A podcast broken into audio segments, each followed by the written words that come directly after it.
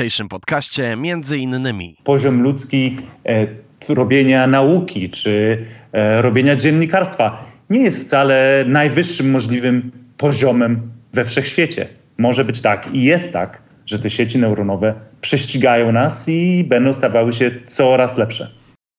Jeżeli chodzi o te modele językowe, stają się one dwa czy trzy razy lepsze każdego roku i ten sufit tego postępu jest bardzo daleko przed nimi.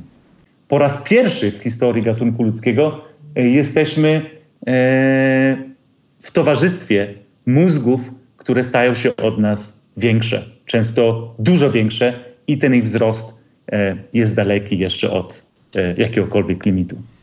Proszę zwrócić uwagę na przykład na elektryczność. Jeżeli postanowilibyśmy dzisiaj, że nie jesteśmy w stanie, nie chcemy tej technologii korzystać e, więcej, byłaby to dla gatunku ludzkiego tragedia, prawdopodobnie tragedia, której nie bylibyśmy w stanie przetrwać jako cywilizacja. To samo bardzo niedługo będzie się odnosiło do sztucznej inteligencji. Ludzie ci będą szli bezpośrednio do tych wielkich modeli, żeby z nimi sobie o różnych rzeczach porozmawiać. I to jest niesamowitym, niesamowitą zmianą, niesamowitą dla ludzkości korzyścią, ale jest też to niesamowitym dla ludzkości zagrożeniem.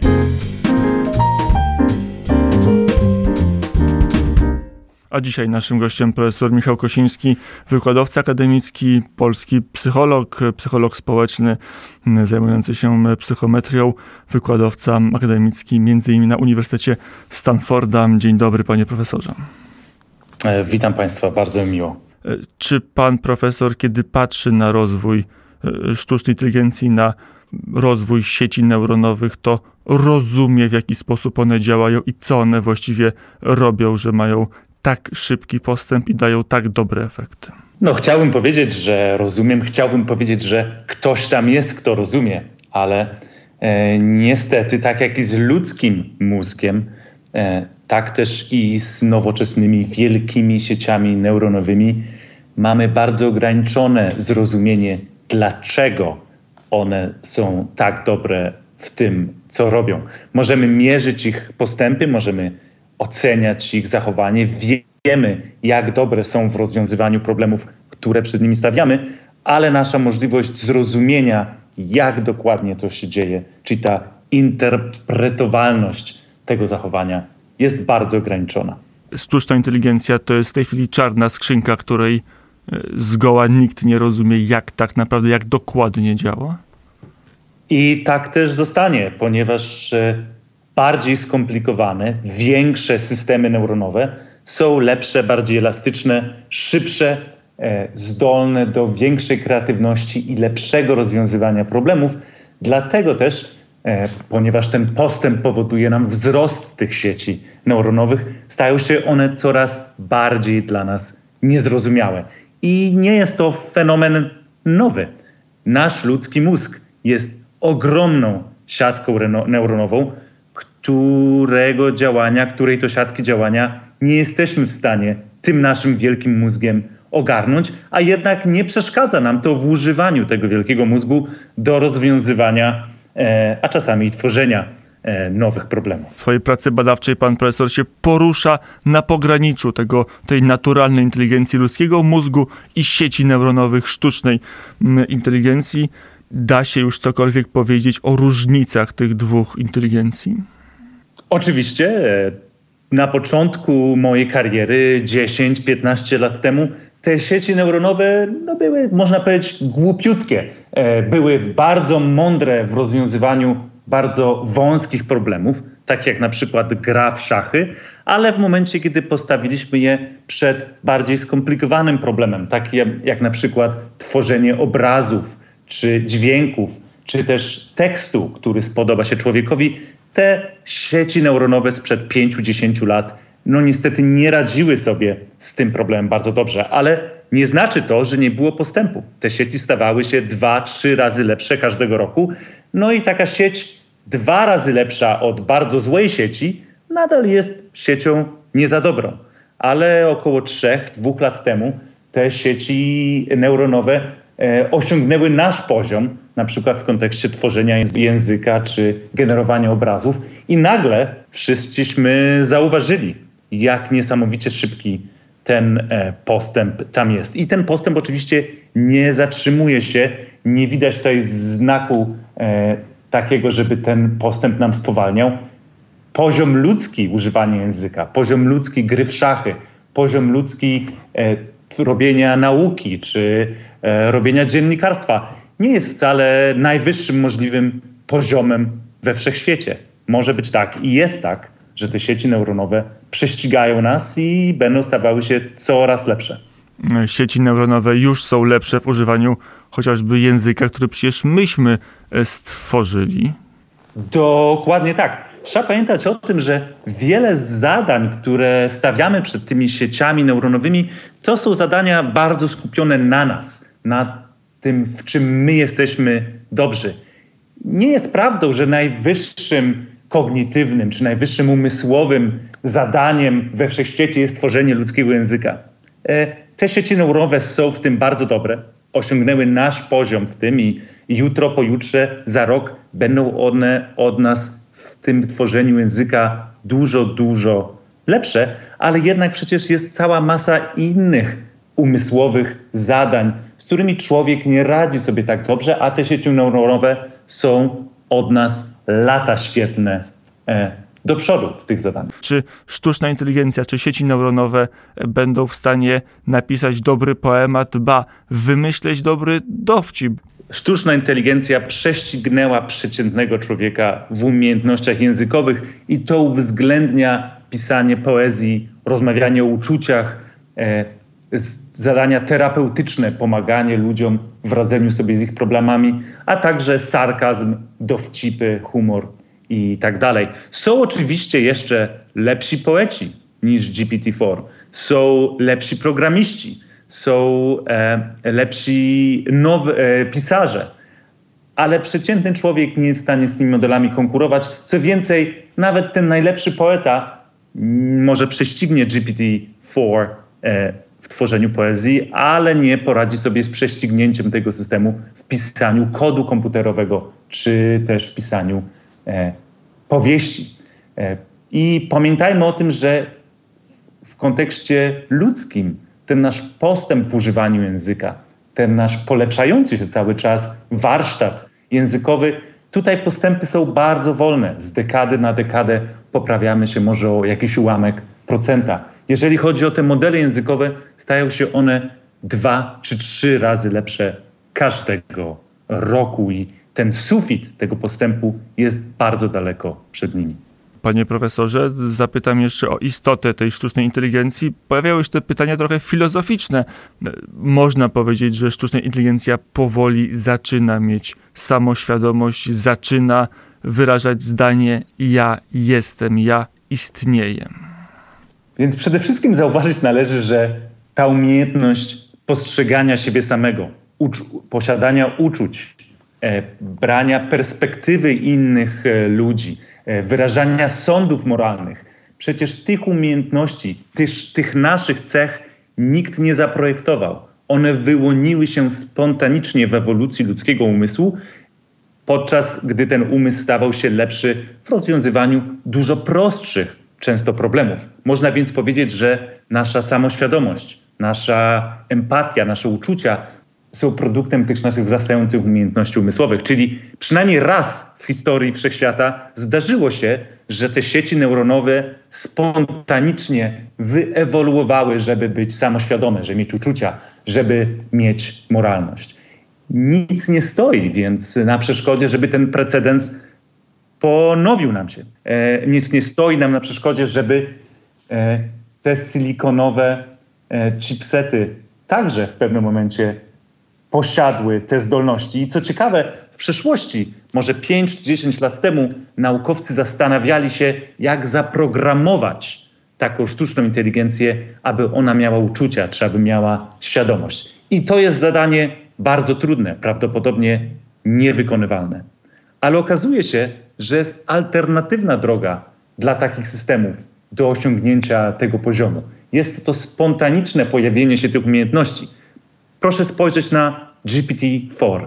Nikt nie starał się nauczyć tego systemu, jak pisać kod, czy jak mówić o emocjach. Te umiejętności pojawiły się spontanicznie, jak system ten był trenowany, aby przewidzieć następne słowo w zdaniu. Czyli okazuje się, że to taki półprodukt, produkt, e, side product e, postępu sieci neuronowych pan profesor postawił takie e, dość ciekawe, bo, bo proste i bardzo działające na wyobraźnię zestawienie, jak szybko i jak bardzo i sztuczna inteligencja i w ogóle internet wie o człowieku. Przejdźmy do tego, do tej interakcji między zwykłym użytkownikiem, naturalną inteligencją e, w sieci, która rozmawia, która zostawia swoje ślady w internecie, rozmawia ze sztuczną inteligencją.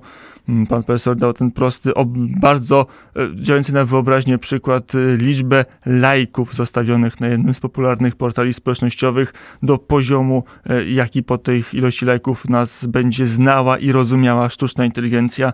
Na ile jest tak, że my nie wiemy, jak działa sztuczna inteligencja, większość z nas nie ma bladego pojęcia, natomiast ona o nas wie bardzo dużo, jak to wygląda. I ten, tutaj ta różnica pomiędzy nami się tylko pogłębi. Przeciętny człowiek nie jest w stanie zrozumieć sztucznej inteligencji, ba naukowcy, którzy tą sztuczną inteligencję trenują i tworzą, nie są w stanie ogarnąć umysłem tych wielkich, e, bardzo zdolnych sieci neuronowych, a myślę, że jak zwiększa się dystans tej mocy umysłowej pomiędzy nami a sztuczną inteligencją, zwiększa się szansa, iż ta sztuczna inteligencja tym swoim sztucznym umysłem będzie w stanie objąć nasz umysł. I znowu nie jest to zjawisko nowe.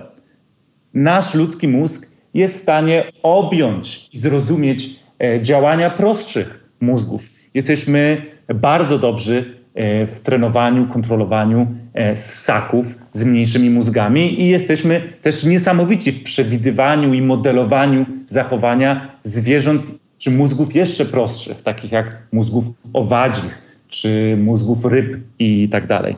I Wynika to z tego, iż po prostu nasze mózgi są potężniejsze, większe, zdolne do lepszego postrzegania i lepszego rozumienia niż te mózgi mniejsze.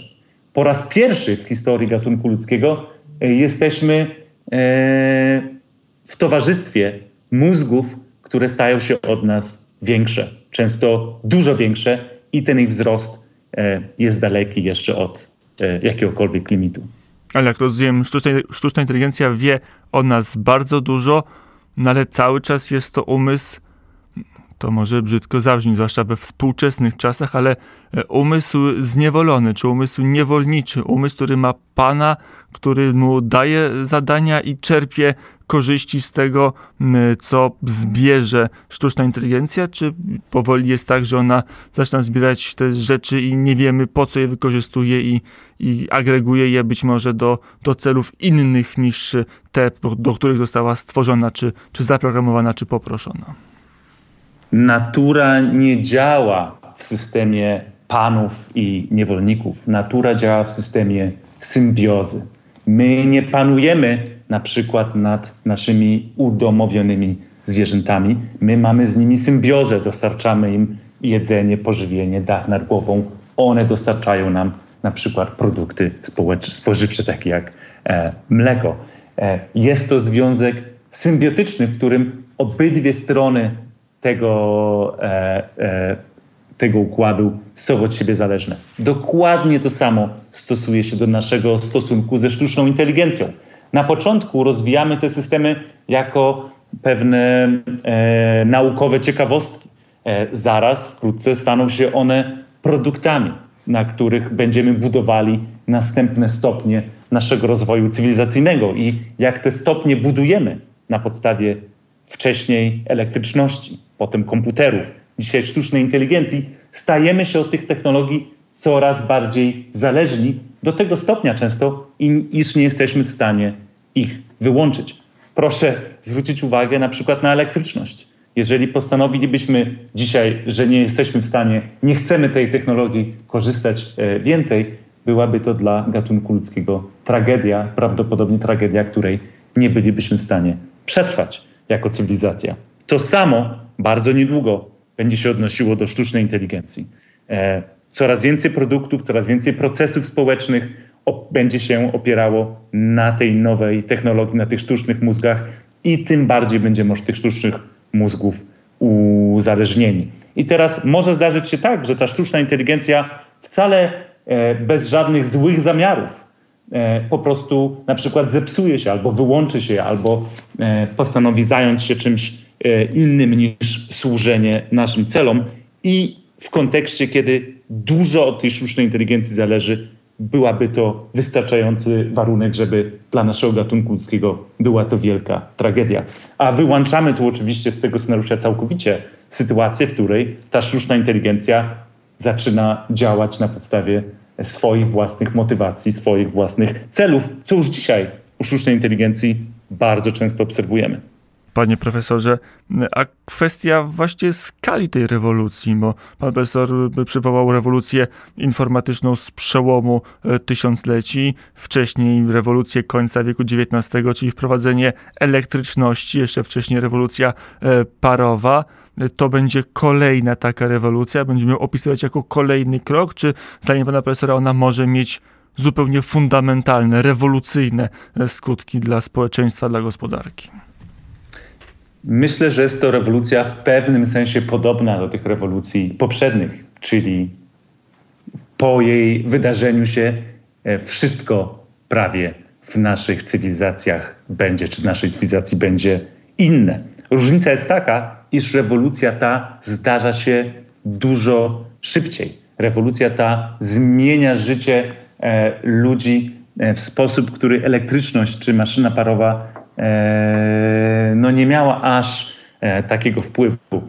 Trudno może nam to dzisiaj zobaczyć, e, ale jak te maszyny, sztuczne mózgi poprawiają się, starają się potężniejsze dwu, cztero, ośmiu, szesnastokrotnie w ciągu kolejnych dwóch, trzech, czterech lat, okaże się, iż nie jesteśmy w stanie oferować sobie nawzajem opieki medycznej bez korzystania z tych systemów nie jesteśmy w stanie e, utrzymywać naszej gospodarki w ruchu, naszych procesów społecznych. Ba, być może nie będziemy w stanie komunikować się ze sobą bez korzystania z tej sztucznej e, inteligencji. Szerokość i głębokość tej zmiany jest e, bez precedensu. A jak to właśnie już na bieżąco wpływa na stan ludzkiego umysłu i w wymiarze jednostkowym, i w wymiarze społecznym? Pan profesor może już uchwycić pierwsze zmiany, które zachodzą na skutek no, dopiero de facto raczkowania tej rewolucji, bo ona jest obecna na giełdzie, jest obecna w wielkich korporacjach, ale w skali globu to jeszcze no, myślę, że mniejszość, zdecydowana mniejszość społeczeństwa odczuła tak bezpośrednio, namacalnie rewolucję sztucznej inteligencji. Przede wszystkim trzeba uważać na to, aby nie stosować miar i doświadczeń z przeszłości do tego, żeby przewidywać to, co zdarzy się w przyszłości. Przykładem tutaj na przykład e, będą e, fake newsy, czy, e, czy ten wpływ sztucznej inteligencji na naszą wymianę informacji i uczenie się tego, co się na świecie dzieje. Większość komentatorów, większość naukowców, większość dziennikarzy obawia się, że systemy takie jak GPT-4 E, czy podobne sieci neuronowe będą wykorzystywane do tego, żeby tworzyć historie i publikować je, czy to na Twitterze, czy to na różnych portalach społecznościowych innego rodzaju, czy też w gazetach online'owych i offline'owych. E, ale jest to stosowanie dawnej miary do nowego fenomenu. Dlaczego miałby e, nasz konsument informacji szukać odpowiedzi na swoje pytania w sieciach społecznościowych czy na portalu takim jak na przykład gazeta e, online. Jeżeli może się taki użytkownik zwrócić ze swoim pytaniem bezpośrednio do sieci neuronowej. Czyli nie jest to wcale dla mnie osobiście największym problemem, że te sieci można wykorzystywać do tego, żeby tworzyć fake newsy. Tych fake newsów nikt za bardzo nie będzie w przyszłości czytał ponieważ ludzie ci będą szli bezpośrednio do tych wielkich modeli, żeby z nimi sobie o różnych rzeczach porozmawiać. I to jest niesamowitym, niesamowitą zmianą, niesamowitą dla ludzkości korzyścią, ale jest też to niesamowitym dla ludzkości zagrożeniem. Sytuacji, ale z drugiej której... strony też tutaj e, panu profesorowi wejdę w słowo, no bo e, chat GPT, ten ogólnodostępny i ten płatny, czyli, czyli czwórka, no on na czymś bazuje, wyszukuje informacji na podstawie e, tego, co znajdzie w internecie, czy on jednak potrafi kreować własne informacje. No, każda informacja musi mieć swoje źródło, czyli de facto będzie bazował na tym, co już jest w sieci, a tam fake newsów e, może być i jest co niemiara. Bez wątpienia. Wiele z rzeczy, o których GPT-4 czy jego nowsze e, jego młodsi kuzyni będą z nami, e, e, będą nam o nich mówili, niekoniecznie będą opierały się na faktach. Pamiętamy jednak, że nie cała wiedza e, musi być dostępna w danych treningowych dla takich modeli. Mózg ludzki jest niesamowitym przykładem sieci neuronowej, która pobiera dane ze środowiska, uczy się od innych mózgów, czyta książki, obserwuje e, środowisko dookoła, e, przeprowadza naukowe eksperymenty, ale potem integruje tę wiedzę tak, aby tworzyć wiedzę nową, na przykład tworzyć nowe teorie, tworzyć, mieć nowe pomysły, być kreatywnym, pisać nowe książki. Dokładnie to samo stosuje się do sieci neuronowych. Korzystają one z wiedzy, którą myśmy jako ludzkość stworzyli i zapisali gdzieś w książkach i innych materiałach źródłowych, na których te sieci są trenowane, ale są te sieci neuronowe e, zdolne do tego, żeby tą wiedzę integrować i tworzyć, tak samo jak i ludzki umysł, nową wiedzę, popychając ten stan naszej wiedzy i zrozumienia tego, co się na świecie dzieje do przodu albo ją hamując, bo kiedy słuchamy człowieka, to większość z nas, mam taką nadzieję, ma krytyczny stosunek, może przyjąć, może nie przyjąć takiej informacji, może z nią polemizować, a kiedy myślimy o tym czacie, to trochę do niego zwracamy się jak do par excellence bóstwa, które ma prawdę objawioną, prawdę obiektywną i nagle zatraca się potrzeba dyskusji, e, potrzeba stawiania e, kontrtez i szukania syntez między różnymi postawami. To jest zagrożenie. Panie Łukaszu, oczywiście. E, nie jest to zresztą znowu zjawisko nowe. Przez większość historii naszej, gatunku ludzkiego, zwracaliśmy się czy to do właśnie bogów, czy czy, czy tej klasy, która twierdziła, że z tymi supernaturalnymi zjawiskami jest w kontakcie, o to, żeby e, objawiły nam się prawdy na temat tego, jak powinniśmy żyć, jak nasze społeczeństwo powinniśmy organizować. Czyli można powiedzieć, że psychologicznie, jako gatunek ludzki, jesteśmy bardzo gotowi, bardzo podatni na to, aby te różne prawdy objawione e, nam e, przyjmować do wiadomości. I e, zgadzam się z Panem, że jednym z wielkich zagrożeń tej potężnej i szybko nas wyprzedzającej sztucznej inteligencji jest to, iż będziemy po prostu brali jej porady, czy twierdzenia, czy opinie bezkrytycznie. Panie profesorze, to y, trochę wyciągnę pana profesora trochę już na koniec na to czyste pole społeczne. Chat GPT-4, jego następcy, coraz bardziej doskonali, e, mogą być zagrożeniem dla demokracji, zagrożeniem dla e, struktury społecznej, taką jaką znamy? Bez wątpienia. I także dlatego, iż te systemy są w stanie działać autonomicznie, bez e, współpracy z człowiekiem. E, oczywiście my jeszcze dostarczamy tym systemom prąd i produkujemy te chipsety, na których te systemy działają, ale tak jak wspomniałem wcześniej, systemy te są dla nas zbyt przydatne i zbyt y, dużo firmy mogą skorzystać na sprzedawaniu tych systemów, aby wyobrazić sobie przyszłość, w której je wszystkie e, wyłączymy.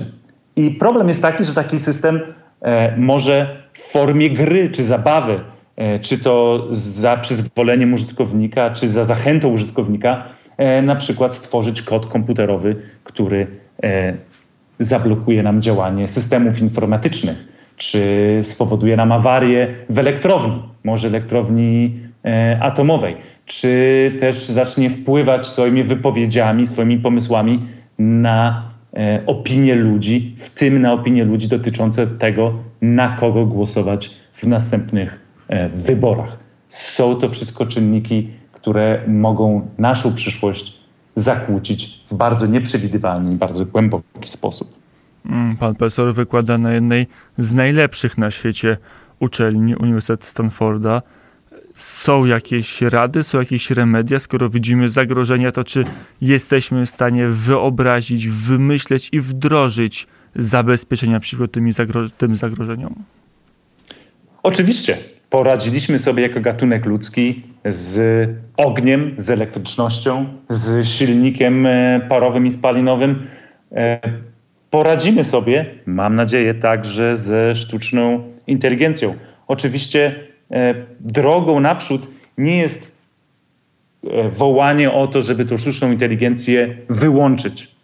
Zgadzam się, że byłoby to rozwiązanie najbezpieczniejsze, ale trzeba zwrócić uwagę na to, że jest to też rozwiązanie zupełnie e, niewdrażalne. Zbyt dużo firmy, rządy i jednostki mogą skorzystać na tej sztucznej inteligencji, abyśmy mogli ją skutecznie wyłączyć.